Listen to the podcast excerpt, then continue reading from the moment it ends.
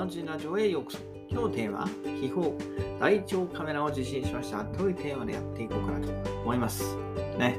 えー、先日ね、人間ドックの続きということで、えー、大腸カメラ受信してきましたね。人間ドックの結果、こう鮮血が、便に鮮血が出ちゃったんでね、はい。その当日ね、速報として、まあ、ドクターからいろいろ説明もらってね、こここういう理由で鮮血が出たんですよっていうのをね、たくさん説明してもらって、まあ、半ばね、脅迫観念にまた思いを感じつつ、えー、その場で体調カメラ予約してきました。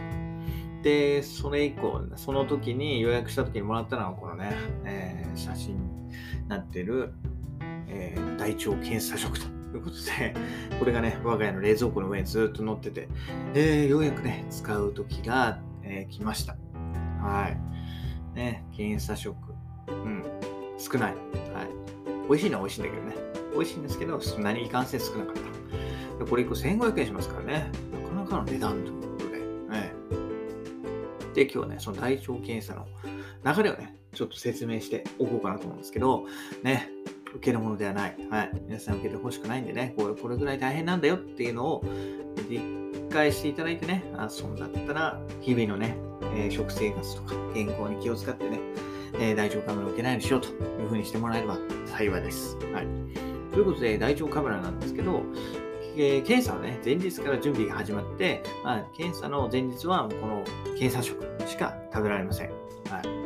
あと飲み物もお茶と水だけですね。乳製品、プロテインは NG なんで、はい。もうだからもう空腹との戦いでしたね。はい。当に一日一食生活、まあ私はしてるんですけど、さすがにね、一応検査食朝昼晩ということであったんで、まあ、きちんと予報を守ってね、朝昼晩に食べたんですけど、まあ、全部食べてもね、えー、お腹いっぱいにならないですね。はい。水で、水とかお湯でね、かさ増ししたんですけど、ダメでしたね。はい。ね、水をいっぱい飲んでいいってことだったんで、もう水でね、いっぱいかさ増してごまかそうと思ったんですけど、ダメでした。はい。全然意味ない。はい。ということで、前日はもうそれしか食べられずっていったところで、で、その翌日ですよね。朝から病院に行って、えー、ね、えー、塩水の味しかしないこう下剤を1リットルと倍以上のね、えー、水を飲まされ、大腸に溜まったものを全て排出するといったところで、これがね、まあ、大変なんですよ。すげえ体力消耗するんですよね。ね、ほんと飲んでトイレ行くだけなんですけど、ほんと疲れた。はい。う大腸がね、空っぽになる頃にはね、もう、こっちもぐったりですよ。はい。ね、本当に大変でした。で、えー、私はね、日頃の一日食生活のおかげかわかんないですけど、まあ、一番にね、えー、排泄が終わったんで、一番に検査を受けることができました。えー、ただね、その検査、だや、本ちゃんの検査ですよね。本ちゃんの検査が2、30分かかるんですよね。2、30分カメラ突っ込みっぱなしになるんで、アートの方になるとこう待たなくちゃいけないんですよね。その体調の状態で。だから大変ですよ。はい。私がね受診した時はね78人だから同じ、ね、テーブルでね、塩水と、塩水じゃない、下剤と水飲まされて、で、順番にね、えー、できた人が順番にっていうことやってたんで、だからね、7番目、8番目とかになっちゃったら、単純に3時間からね、それ以上待たなくちゃいけないんで、大変ですよ。私が終わったのは午後1ですよ。始まったのは午後1だったんで、ね、それから待たなくちゃいけないので、大変でした。ね。大体やっぱりこうね、皆さん同じくらいに終わるんですよ。だから本当に、始まる時間って僅差なんですけど、その中でも私は一番になれたんでよかったですね。うん。で、私がだから2、30分かけて検査するでしょ？で、終わった後は、もうほとんど皆さん待って、検査機に着替えてましたもんね。はい。だから本当に僅差で、えー、検査がね、終わる時間がどれぐらいになるかっていうのが変わってくると。はい。ところで。だから体調検査の前は、あんまり食べない方がいいですね。うん。検査薬もそうだけど、その数日前はほとんどあんまり食べるものね、少し抑えて、便の量を抑えた方がいいかなと思いました。はい。でね、えー、便じゃなくて大腸をきれいにした後は実際、じゃあ検査ということで検査機に着替えて、検査室に向かうんですよ。はい。で、検査室、検査台ね、横向きにさせられて、まあ、カメラを突っ込むわけですよね。カメラを突っ込んで、だお尻は痛くない。お尻は痛くない。けれどもお腹が痛い。なんでかっていうと、こうカメラをね、最初、どんどんどんどん奥まで入れるんですよ。奥まで入れて終点ですね。大腸と小腸の境界までついついてで戻しながら体の中見ていくんですけど、ね、そのね送り込むのは大変大腸って常にこう閉まってるんですかねだからこう空気を送って大腸を膨張させてカメラが通る道を作ってから、えー、カメラを進めるんですけどその空気がね思いのほか結構突っ込むんですよ。だからこうね膨張がとても痛いんですよね。内側からすげえ腹の腹痛みたいな痛みで。本当トイレ行くじゃん普段トイレ行きますよね。で便秘の時にトイレがなんかトイレって便秘の時にトイレ行って行き場っても出ない時に腹痛感じるじゃないですか。